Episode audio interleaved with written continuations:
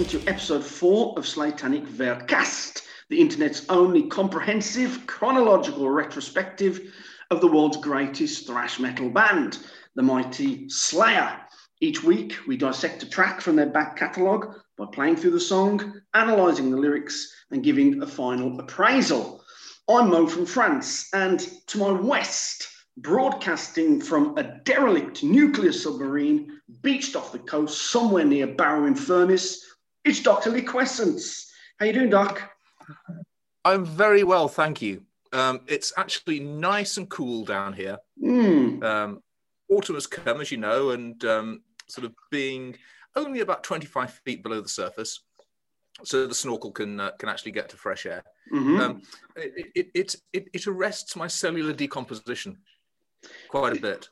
Do you struggle with claustrophobia at all down there? Because I think I would. Um, I might have done at some point in the past, but um, the five years um, I spent um, hiding in the basement of the house in um, Dunwich, Massachusetts, hmm uh, sort of cured me of a, a, a great deal of that. Uh, and you know, I mean, during that time, I, I, I had plenty to do, such as like painfully regrowing my own right hand. hmm Yes. Um, but you know, it, it, this um, this space was uh, originally built for um, for eighty sailors. So uh, just um, me and me and me. Um, it, it feels quite spacious. Do you get a good Wi-Fi signal? Um, I have to float the buoy to the surface Mm. um, with the antenna on it, hmm um, and then it's not bad um, because normally what I can do is to piggyback onto the Wi-Fi signal of the cellular uh, Sellafield nuclear reprocessing plant just up the coast. Right. Um, and as you can imagine, being a, a, a government installation, um, they have excellent internet access and absolutely no firewalls. yeah, very, very good. Yes. All, all the better for the Russians to access, I imagine. Um, Yes. I thought today we could talk about something a little bit negative to start. Oh, So, talk to me, Dr. Liquescence, if you will, about types of metal that you don't like. is it too blatantly cock obvious to even say nu metal? I mean, it, it can, can you we pick just your weapon. up Um, yeah, um, nu metal. Um, The point where metal, apparently for whatever reason, decided that it was embarrassed or ashamed of its outsider status, um, and instead of being a form of resistance or a form of refuge um, against violent social domination, um, the overbearing need to fit in and be like everybody else, Mhm. it actually became all of those things, um, and I hate it to death. I don't like nu metal very much. I mean, there are some exceptions, you know, bands that are classified as nu metal, but which I do not really agree with. A couple of examples spring to mind would be Mnemic, a very interesting Danish band who quite experimental, especially vocally. Um, Mudvayne would be another one, um, who were almost um, progressive in their in their songwriting um, techniques. But generally speaking, yes, nu metal is is is, is the the nadir of the metal genre. I would say. What I hate about it is the macho posturing that seems to infest it. It's it's despicable. Um, it's, I would like to say that sort of goes along with exactly what I was saying. It, Mm. It's um, it's metal for the cool kids. Yeah. Um, you know, so I mean, the it's it's metal for school bullies and jocks Mm. and um, you know, I, I I get one glimpse of a chain wallet or a woolly hat or something, and I really, really have to suppress the urge to retch. There's another strand to nu metal as well, which is almost kind of the opposite, um, but which is which is equally loathsome, and that is the kind of emo inflected nu metal, where it's kind of a big muscular man covered in tattoos, probably with a beard, bleating on about you know how he ta- you know how how he got bullied at school and how now he cries in his bedroom. Um, horrid. Um, there was a brilliant bit of commentary I saw once. Um, I can't even remember what magazine it was in. Um, I would place it at about the year 2005 when I read it. Um, and um, it described nu metal as music for victims turned bullies. Mm, mm. It, it, it, it's a great choice, uh, Doctor. It's absolutely horrid, and thank God it seems to have gone away. Um, things like that never quite go away. Um, completely by accident, um, I was reading another article two days ago um, that was hot, that, that, was anxiously anticipating the rebirth of nu metal. Oh, good! Oh, joy, joy of joys! Yes, yeah. something to look forward to in these COVID days, at least. Yeah, I mean, it, it sort of makes me want to go and listen to some um, well but inexpertly played, badly produced early 80s thrash mm. um, with lots of songs about warriors and swords, mm. um, which is kind of good considering why we're here this evening, isn't it? I can highly recommend Onslaught's Power from Hell album. Get that one down your neck. that will cheer you up.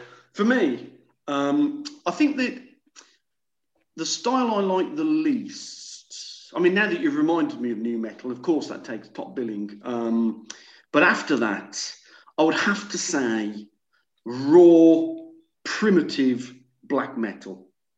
It just does nothing for me. I admire the underground nature of it. I admire the, you know, we don't give a fuck if anybody wants to listen to this attitude. Um, I find it totally unlistenable, unfortunately. Um, I think you're kind of supposed to. Mm. Um, I, I, I, think primitive black metal posits itself as uh, it, it exists as a barrier to entry to getting into it. Mm-hmm. And I think they're disappointed if they sell more than 500 copies, aren't they? Because that's kind of a, a sign that maybe they're selling out a little bit. Um, yeah, or um, uh, uh, um, too many posers and exactly. um, trend and trend obsessed fools. Yeah, they're not um, they're not cavolked enough, are they?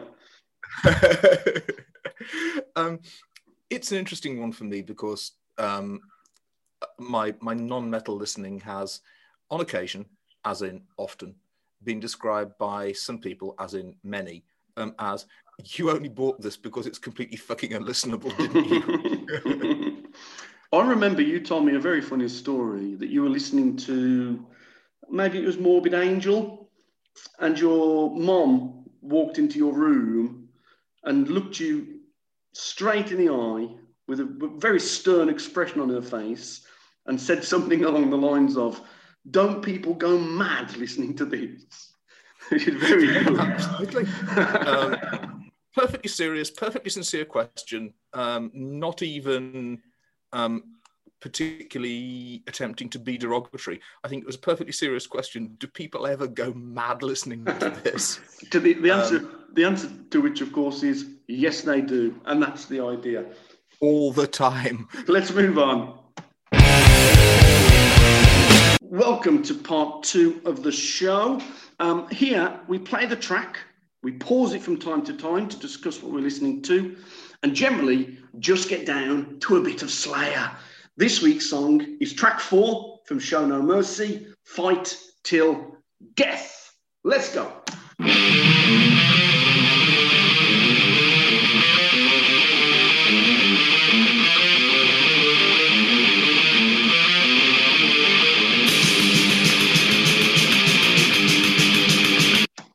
Quite a chaotic start, I would say.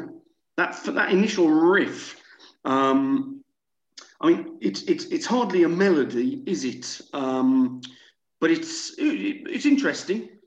Um, I like it very much so far. Mm. Uh, mm. Last podcast, um, I mentioned that um, it's sort of one of the accepted facts. It's one of the things that quote unquote everyone knows that Slayer are massively influenced by Venom. Mm-hmm. Um, I've always struggled to hear it. Um, I uh, if the chaps have said that's true in interviews or whatever, then I've got no intention of, of, of, saying, no, you're not influenced by Venom.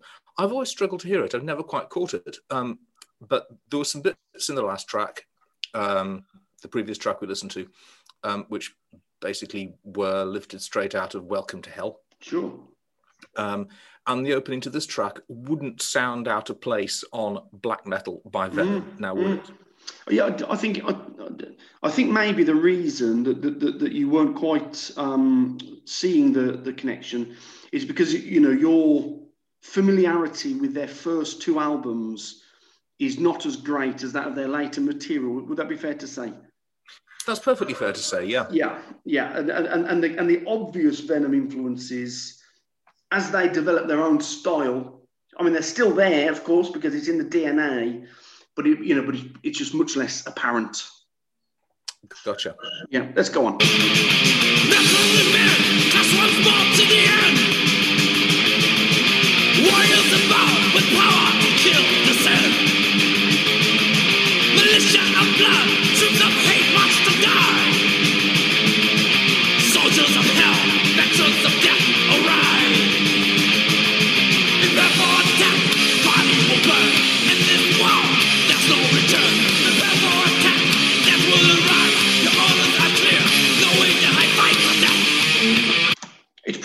Stuff so far, isn't it? Just heads down, get thrashing, you know, play the guitar as quick as you can, and let's get on with it. Yeah, and you've also got a couple of um, real hardcore influences coming to the uh, right to the fore as well. Um, you've got the um, uh, well, you've you've got the discharge drum pattern, uh-huh, okay. um, and you've got some sort of very almost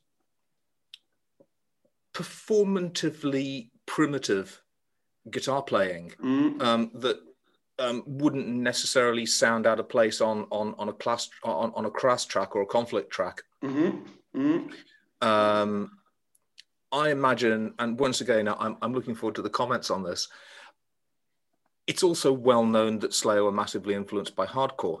Um, I would be very interested to get to know what specific hardcore bands other people can pick out of that mix. Sure. Um, my source material is fairly obvious and not very imaginative. Mm. Um, so yeah, we're, we're, I think what we're seeing in this track is a lot of oft mentions or a lot of oft mentioned influences on Slayer really making their presence felt and really becoming apparent. And it's not entirely a bad thing. Mm, let's see how it progresses.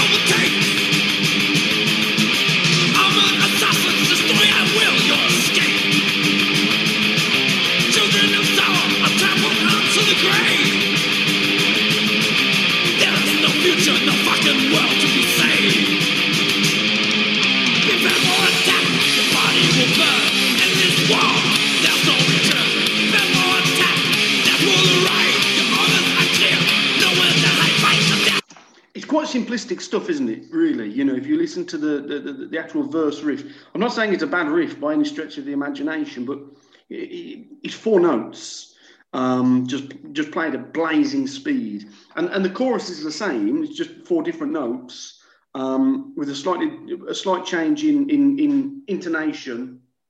Um, very very basic for, for, for, for, for what we think of, of about Slayer. Yeah, definitely there are metal parts in it, but not many. Mm. Um, I'm as the song progresses. So once the introduction is over, I'm perceiving more and more and more um, primitive hardcore mm-hmm. influences.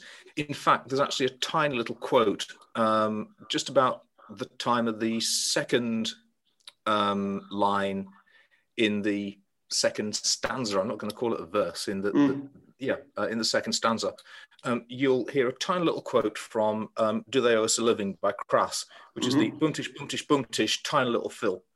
Oh, yes. Um, and the, the little sort of um, marching tattoo that goes along with the final word of the, uh, of the stanza. Mm-hmm.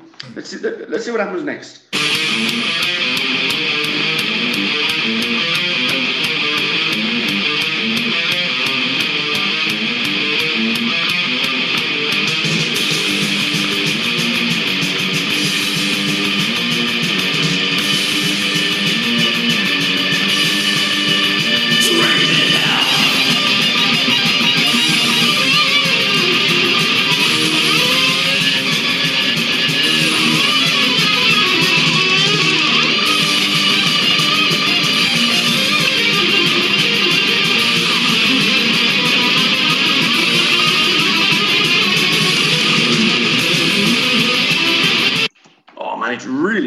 Isn't it? What on earth is going on?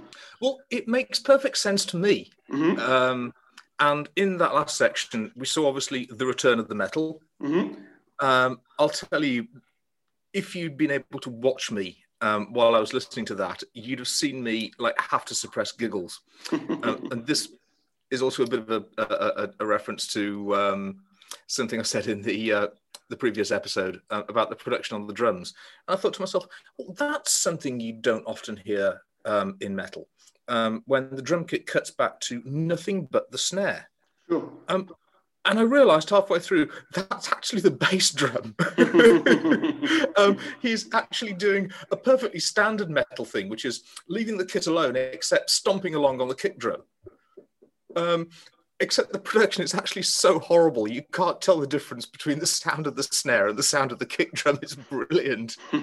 Poor old Dave. Let's keep going. Oh, sorry. Um, yeah. Go on, go on, Doc. No, I, I was going to say, um, whereas it undermined the previous song, but it's thematically appropriate for this one. Because of the hardcore, you feel. Yeah, uh, and just because of the very primitive and very chaotic and very anarchistic nature of the rest of the playing. Yeah, yeah. It's raucous. Let's go. Let's go on.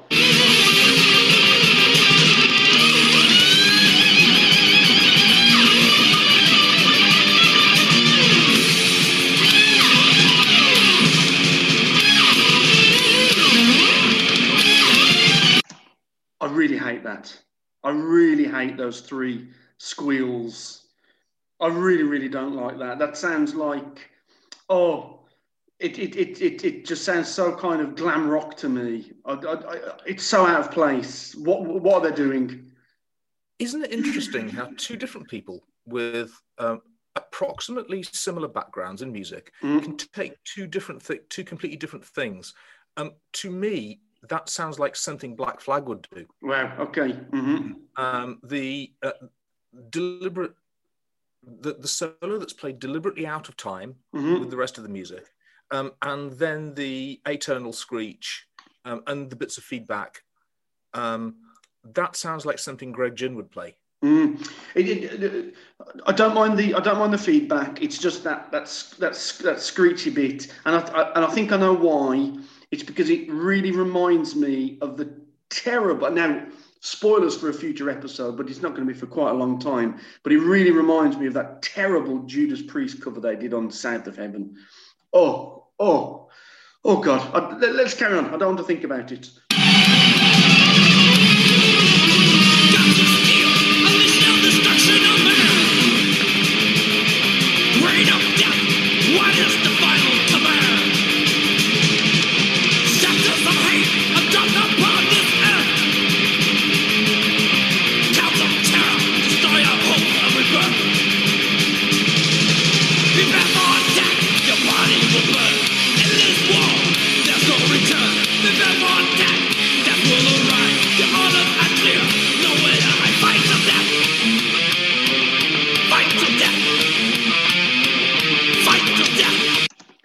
Vocals are good throughout. I think this one. I think this is the first track so far uh, where I found his his vocals um, to be consistently good throughout. I think all of the three tracks prior to this, you know, he's he's he's he's dropped into that um, really high pitched technique that, that he uses in, in in their early in their early couple of albums. But so far, so good here, and we're almost at the end, so I, I can't imagine he's suddenly going to burst into it. Let's hope Let's find out. Let's finish it off.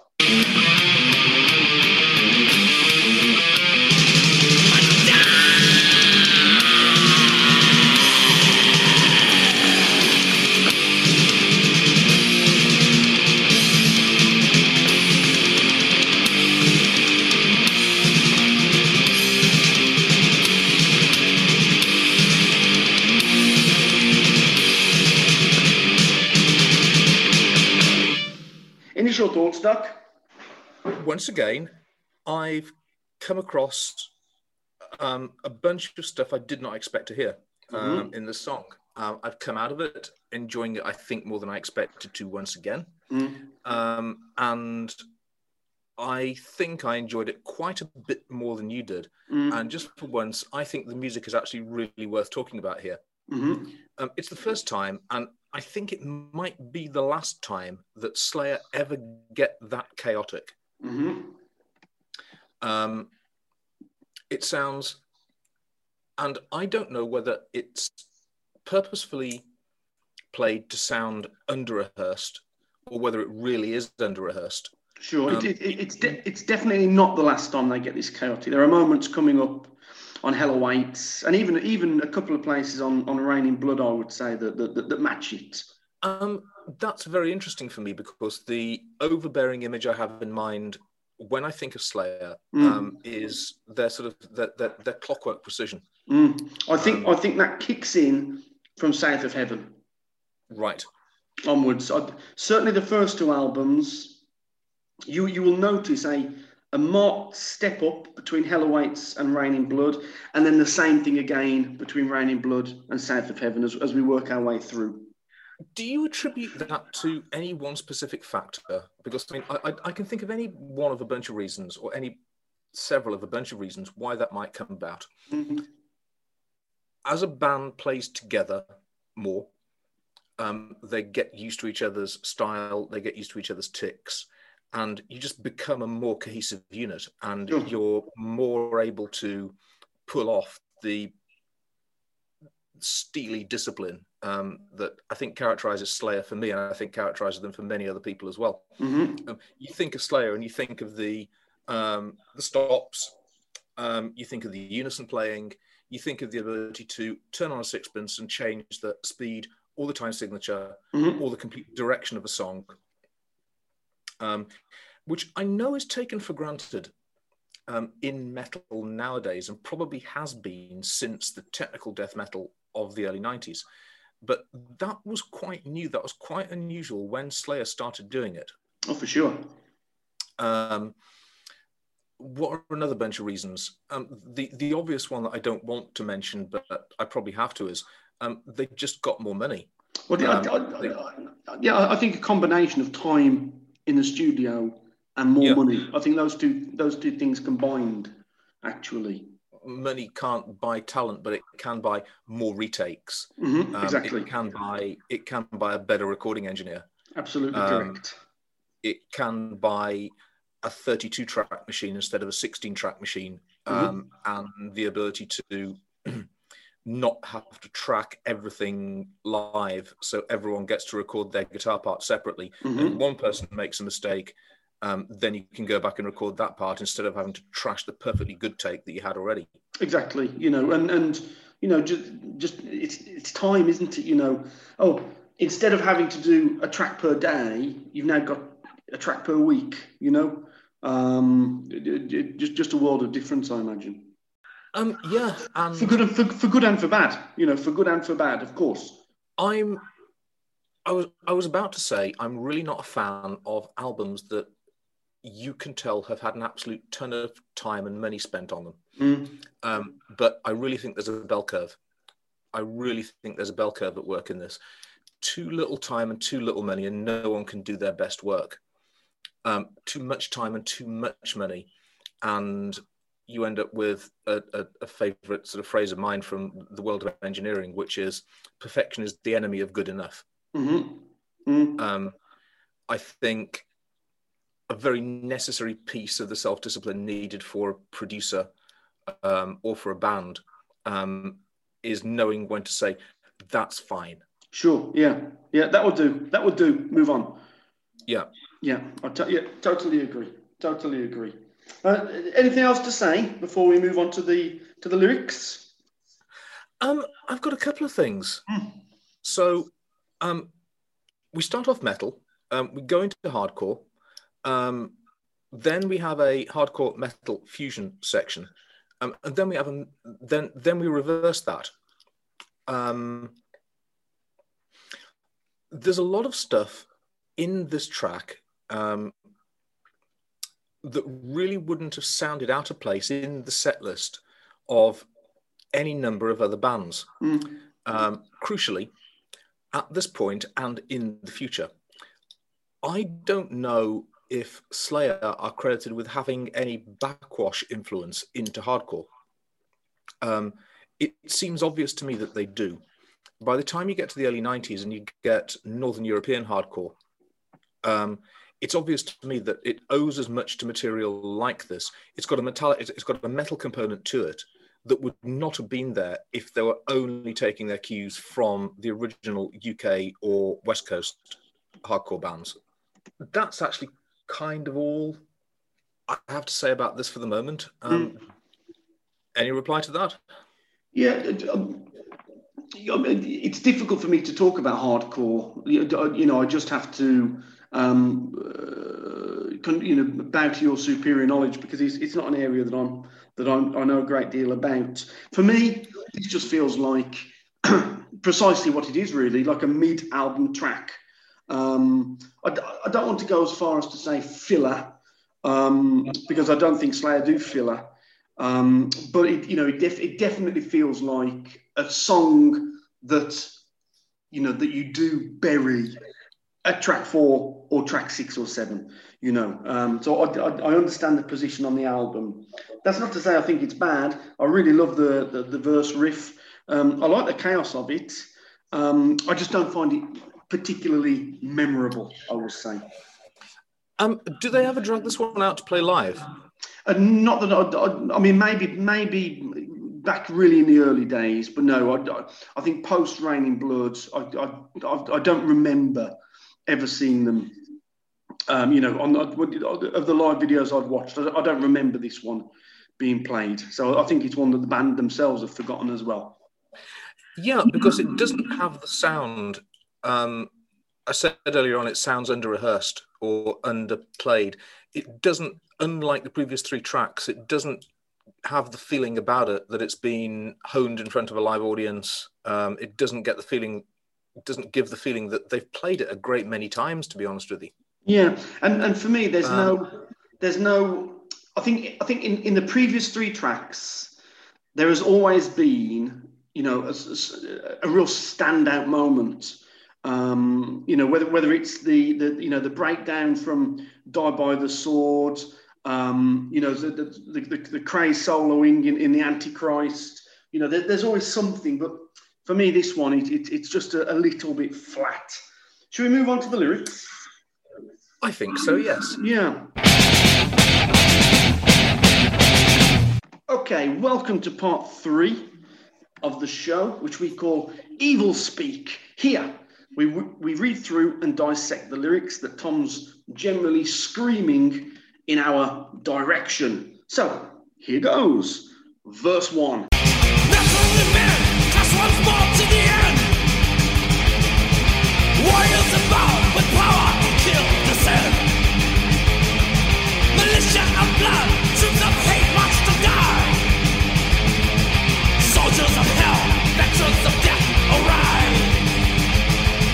Metal and men clash once more to the end. Warriors above with the power to kill descend. Militia of blood, troops of hate march to die. Soldiers of hell, veterans of death, arise.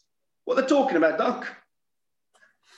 Um, there's a couple of things they could be talking about, and I am reminded irresistibly um, of a review, I believe, in Metal Hammer magazine um, at the time. I think that um, the Fourth Crusade came out, and the review started by saying, um, in a display of staggering originality, Bolt Thrower have written a concept album about war. so basically, it's about war. Mm-hmm. Uh, it's about war and war things, uh, and, and war and, and, and conflict. Um, and it's got words like clash and warriors sure. and kill and mm-hmm. militia mm-hmm. and blood um, and soldiers and veterans. So it's it's it's pretty. It, there's, there's there's a bit of a theme going on here. I think it might be about war. Are you getting the idea that this is a war on three planes? Because that's what I'm getting.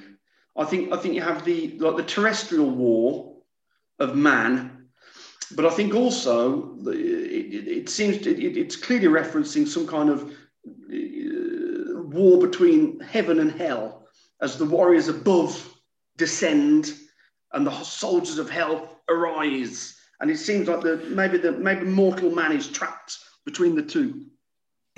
Um, it's one of these really interesting Slayer lyrical situations where I don't even know how conscious it was, but you get simultaneous, um, as as as the alchemists love to say, as above, so below. Sure. Um, so you get a similar, you, you, get a simultaneous narrative of the um, the temporal or the earthly um, and the cosmological. Um, the reference to um, warriors above with the power to kill descend. Um, you can read as um, an explicit reference to the use of the Stuka dive bomber during the Blitzkrieg mm-hmm. campaigns, mm-hmm. Um, which is obviously a, a, small, very lightweight bomber um, that was designed to dive very rapidly, um, release a small bomb onto a precision target, say into a machine gun nest sure. or into a troop deployment. Um, and the business of it diving at high speed. Um, it also had wind horns fitted to the end of the wings to make it scream. Um, the sort of characteristic scream of the uh, the Stuka is not um, just a function of its, its its aerodynamics. That was actually amplified, um, and the the doctrine to which it was put and the design of the aeroplane were designed to um, increase fear and chaos um, amongst the people who it was attacking. So I think you can read warriors above with the power to kill descend as an explicit reference to that. And I don't disagree with you at all. I think there is a cosmological dimension to it. Mm-hmm. Um, this is further supported by um, soldiers of hell, veterans of death arise. This is a theme, um, and calling forward now, this is a theme you see in Slayer um, over and over again that effectively there is only one war or all wars are the same and mm-hmm. um, they're um, they're undead spectacles. Uh, I suppose Ghosts of War is the most obvious example. I mean, that, that's the one I was thinking of as you were speaking, of course. Yeah, and it's you know a, a, a, an interesting um, sort of take on the idea that um, generally speaking, it, it's, it's considered that if you've served in a particularly famous or particularly highly regarded military unit, you will obtain some aspect of immortality, mm-hmm. um, being linked with this legend. Um, you know, you may die, but you will live forever because the first of the ninth or the whatever will live forever. Sure. Um, and I think it's a very, it's a very grisly, very morbid take um, on that kind of um, I wouldn't even call it patriotic thinking, that that that very fraternal thinking. Mm. Um, so yeah, I don't disagree with you at all. Let's look at the chorus.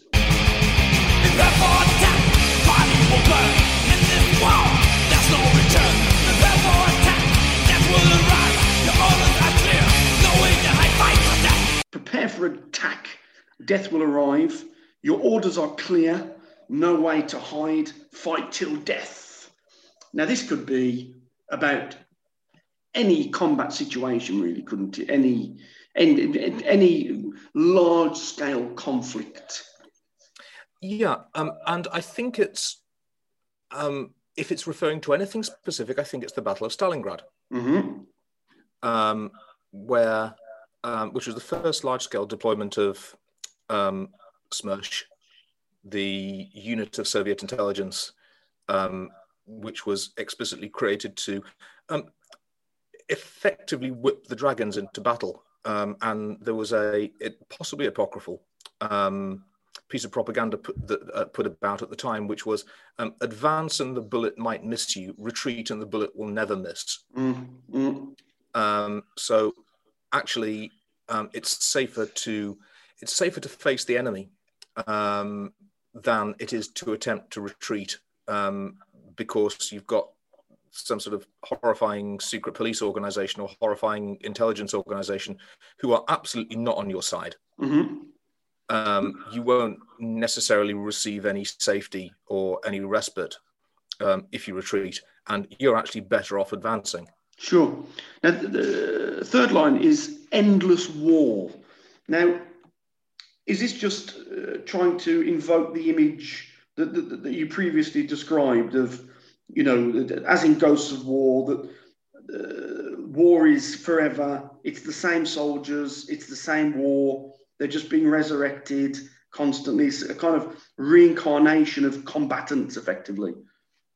Yeah, um, I, I, mean, if you like, um, there is only one war um, mm-hmm. that's just end, just endlessly reenacted. Mm. It's another bunch of poor kids being told to kill another bunch of poor kids mm. by a bunch of rich people mm. for a cause that none of the poor kids really understand or have anything to do with or, bet, or, or, or gain anything from. Sure. And there, I think the rest of it is pretty self explanatory. Let's go on to verse 2.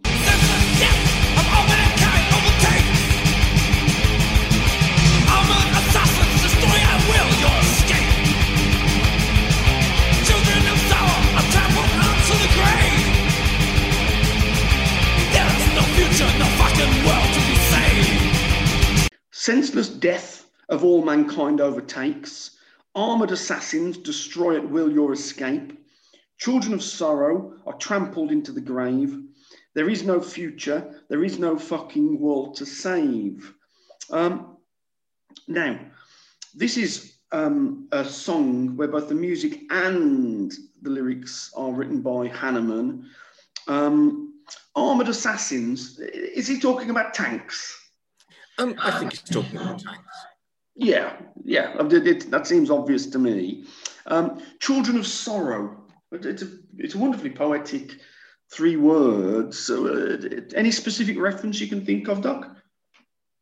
Um, no, Children of Sorrow sounds like it should be the title of a poem, mm. or should be the the chapter title from a well-known memoir. Mm. Um, the closest I can get is because it's apparently just about de rigueur at this point for uh, Slayer to include a Black Sabbath reference in every single thing they do, and this is presumably a reference to Children of the Grave. Mm-hmm. Uh, children of sorrow are trampled into the grave.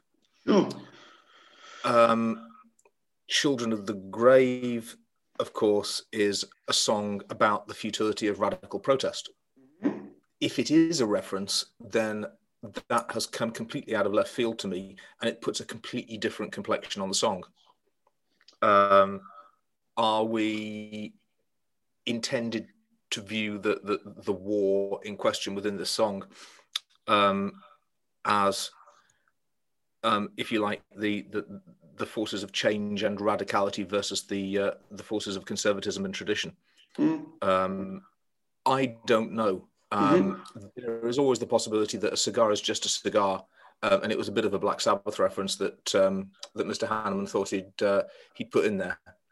Yeah, I mean, it's it's it's possible that, that, that, there's no relevance to the to the context. It, it just sounds good, and it and it ticks his little box for referencing Sabbath, maybe. Yes. You know, um, there is no future. There's no fucking world to save. Now, Slayer do not swear very often. As, uh, particularly in their classic period, you know, prior to, I would say prior to Christ Illusion, which I, if my maths is good, oh no, maybe, no, maybe, no, no, no, maybe, maybe God Hates Us All, which is their eighth album, I want to say. You know, they, they really did not swear very often. They, they, they it, it is not something they are known for.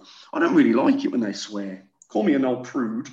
Um, you're at the height of the powers of um, the Thatcher Reagan era here. Uh, you're in the era of um, a, a, a, new wave of very extreme conservatism. Mm. Um, very shortly after this, you would have the era of the, of, of, of the PMRC, um, which, irony of ironies, um, of course, was led by a lady whose husband would later go on to be a champion of the left and the environmentalist movement.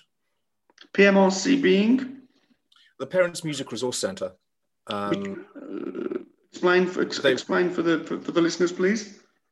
Um, amidst a bunch of concerns, very very few of them real, um, and the majority of them cooked up out of absolutely nowhere by the Christian right in the mid '80s. Um, lady named Tipper Gore, um, whose husband was was Al Gore, the fellow I was just uh, referring to, mm-hmm. um, arranged, uh, arranged, an organization called the Parents Music Resource Center, which sounds innocuous enough. Um, and it was supposed to be an organization where parents could go and find out what was really going on with all of this crazy music that their um, their kids were listening to. Now, is, is, is this where Judas Priest were um, hauled before the, the judge, accused of backmasking lyrics in, in, in their albums? Um, that would have been one of the events that led up to the formation of the PMRC. Mm.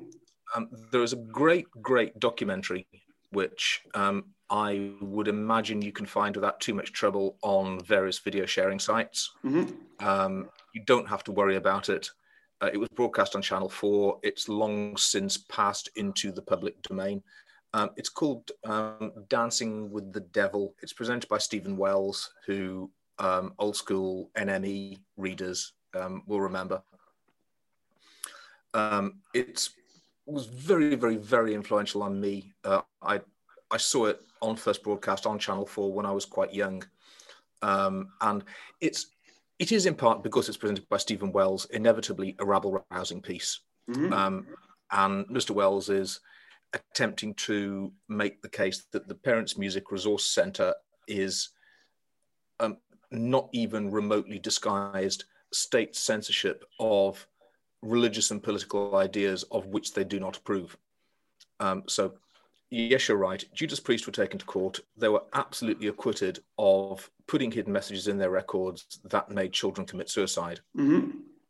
Um, but the persecution continued, and the persecution intensified, according to Mr. Wells, and I have no evidence to disagree with him the persecution intensified when it discovered that um, the lyrics of the bands that people were bothered about were not so much about worshipping the devil, which honestly, very, very few people I think were genuinely upset about. Mm-hmm. But um, across hip hop and across metal, um, they were concerned with left wing politics, um, they were concerned with radical black politics. Um, and in a move that may have backfired, um, on the part of, of, of Tipper Gore, it turned out that the political content of the music proved far more horrifying to um, the general, lightly conservative masses than songs about worshipping the devil.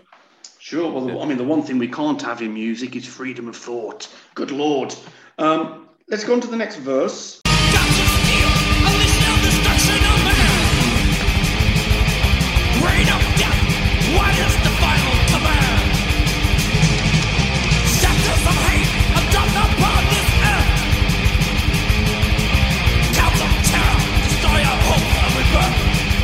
Gods of steel, unleash their destruction on man. Reign of death, what is the final command? Scepters of hate are dropped upon this earth.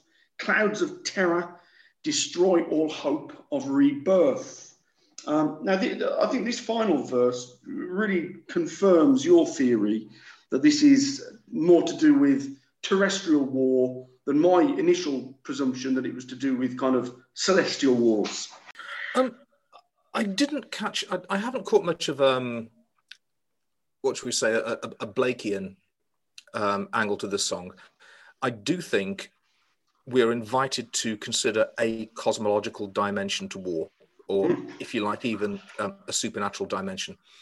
I think this is very, very obviously a reference to escalation. That, if I'm right, if the first verse is a reference to Blitzkrieg, we start off in 1938 with the invasion of Poland, um, or possibly the Battle of Stalingrad, or possibly the uh, the invasion of Greece, something like that. I'm not sure. And then by the final verse, we've gone through present history and we're into the future, which was a very real possible future from the perspective of the mid 80s. So we are um, invoking the spectre of um, uh, mutually assured destruction. I mean, that, that, that's my reading of this verse. This is the, the foretelling of, you know, of, of, of World War Three, the nuclear Armageddon, basically. Yeah. So, uh, and there's some there's some nice poetry. There's some nice use of the English language in here. Um, I like the phrase "scepters of hate" are dropped upon the earth. Yes, um, that stood out the, to me as well. Scepters of hate. I like that a lot. Um, I mean, apart from the fact that a, a, a scepter is um, a symbol of authority and royalty, mm-hmm. um, and it, it's it's carried as a symbol of power. Mm-hmm. Um, the the mushroom cloud from a small tactical nuclear device of up to several tons of kiloton, uh, up to several tens of kilotons, actually greatly resembles a scepter. Um, mm. It's got a long, thin shaft um, mm. and a, a, small bulbous tip. Speak for yourself, um, Doc. Absolutely. Um, yeah, uh, 14 kilotons mm. Mm. Uh, in one go. That's right. but no, I think it's a great last verse. Actually, I think it really encapsulates the, you know, the the the the, the visual image that, that, that Jeff's going for.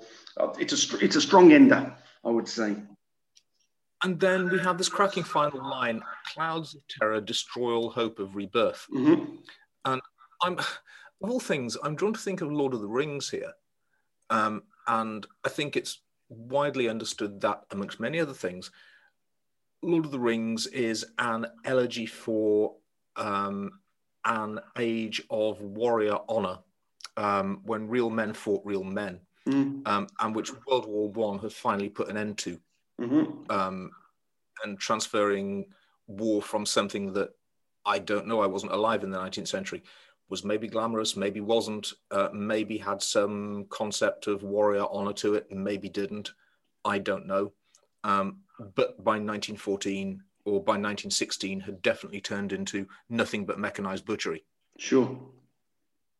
Yeah, um, certainly at the start of the First World War, it seems, from my understanding, that, that the people were, you know, were very happy to to sign up and and and, and to, to volunteer.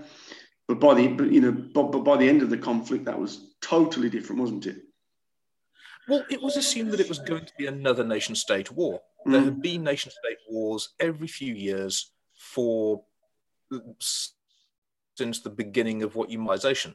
Mm-hmm. Um, and, and, the alliance um, would fight for a bit, and um, someone having gained, if not a decisive victory, then a victory of some sort over another, as as had previously happened in nation state wars, it would result it, it would be resolved with a mixture of diplomacy, the yielding of territory, the payment of reparations, and then pretty much the map will be redrawn a little bit. Some stuff that used to be Belgian would now be German.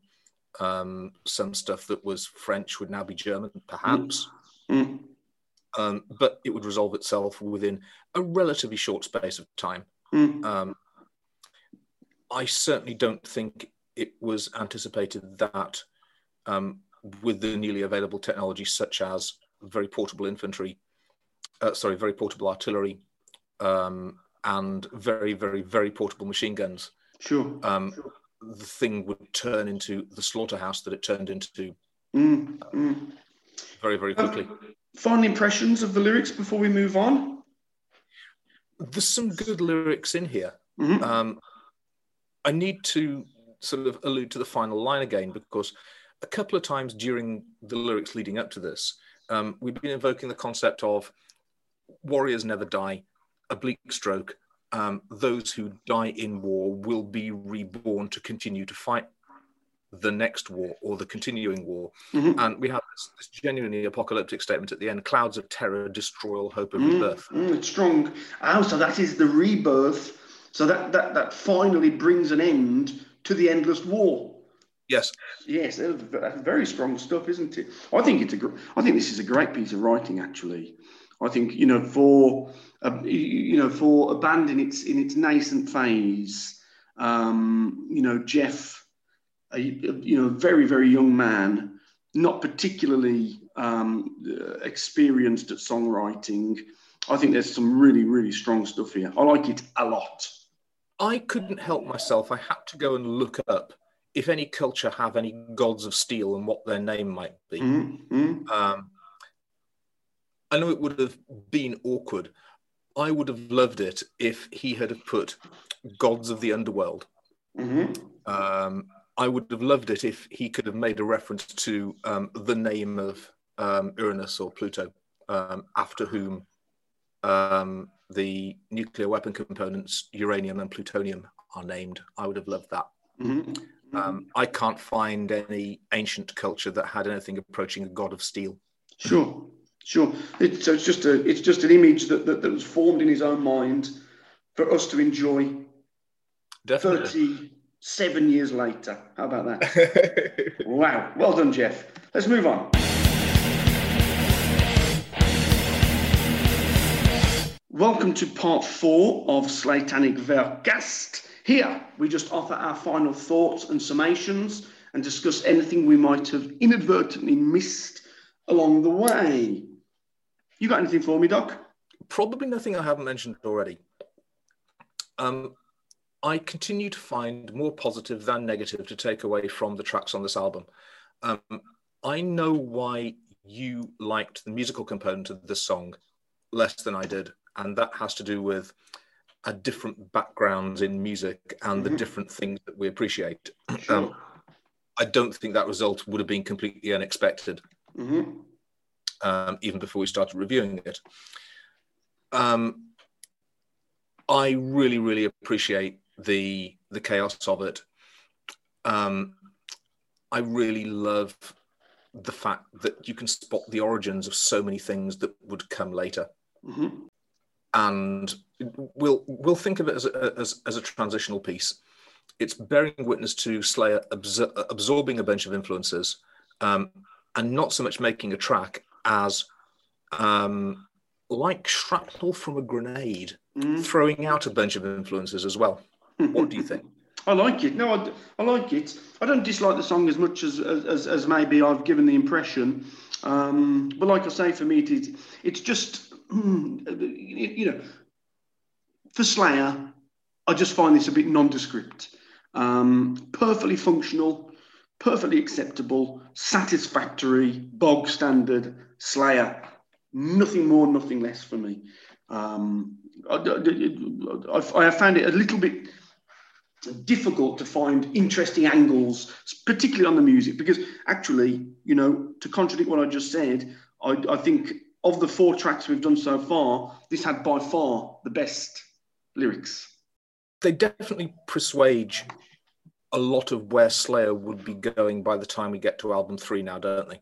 Well, particularly uh, where where Jeff would be going with it, you know, with with his songwriting.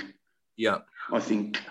So I, I mean, I I choose to think of it not as a great piece in its own right, mm-hmm. but I suppose important for the amount of the amount and diversity of influence it's guzzling up mm. and the amount and diversity of influence that it's spitting out. Sure. So like like like the greatest of all Babylon 5 episodes, this is all about foreshadowing.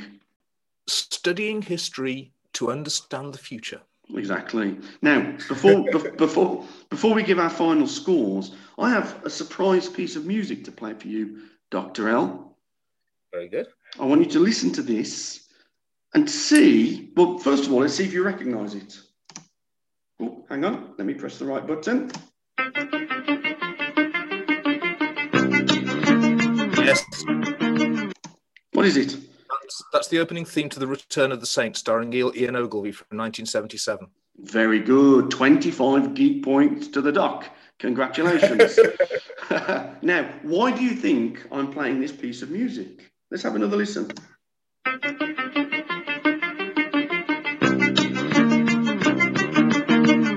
I mean, is it just me? Hang on.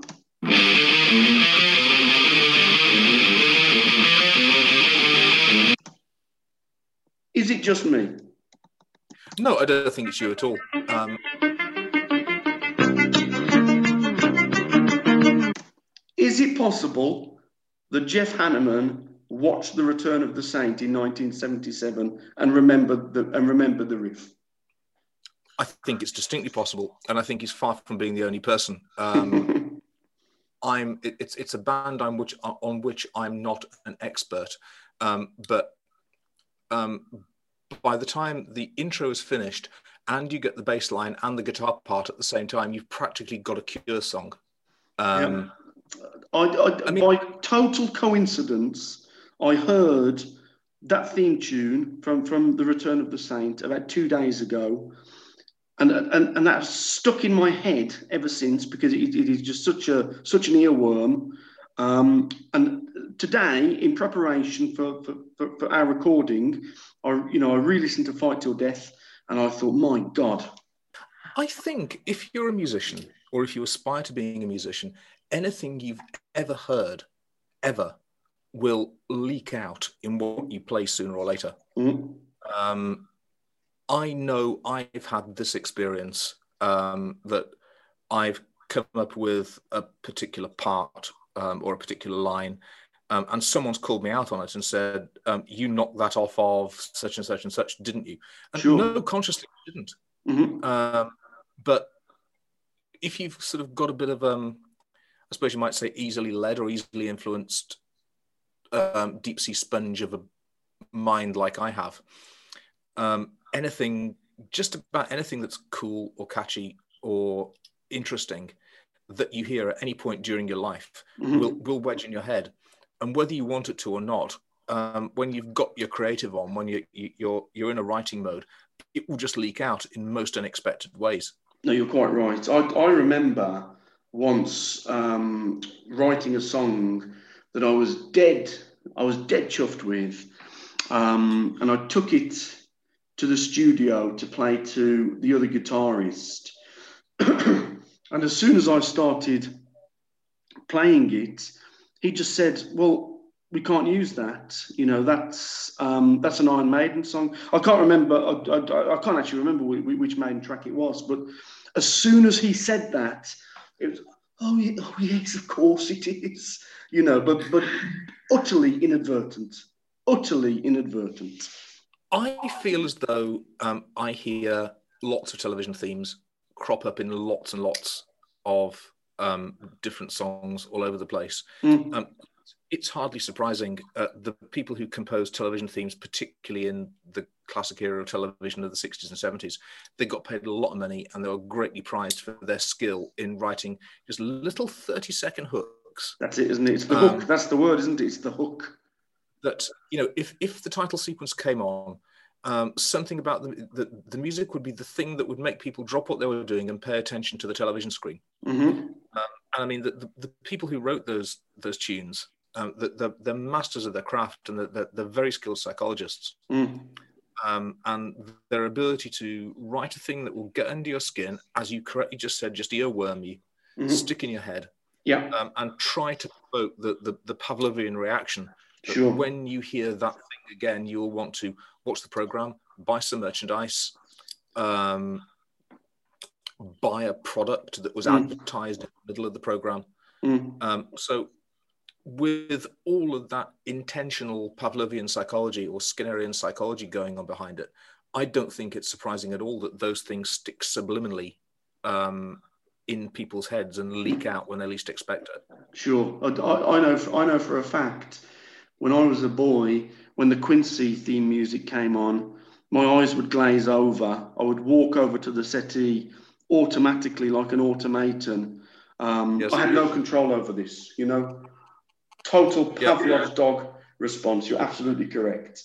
Um, but we're not here to talk about TV themes. We're here to talk about Slayer. So, scores on the doors, please. Um, how many liquescent schools are you going to give to Fight Till Death? Not liquescent schools, my apologies. Liquescent swords. It's an important difference. Yeah, uh, sloppy swords, mate. Um, Correct. Dripping lubricated swords.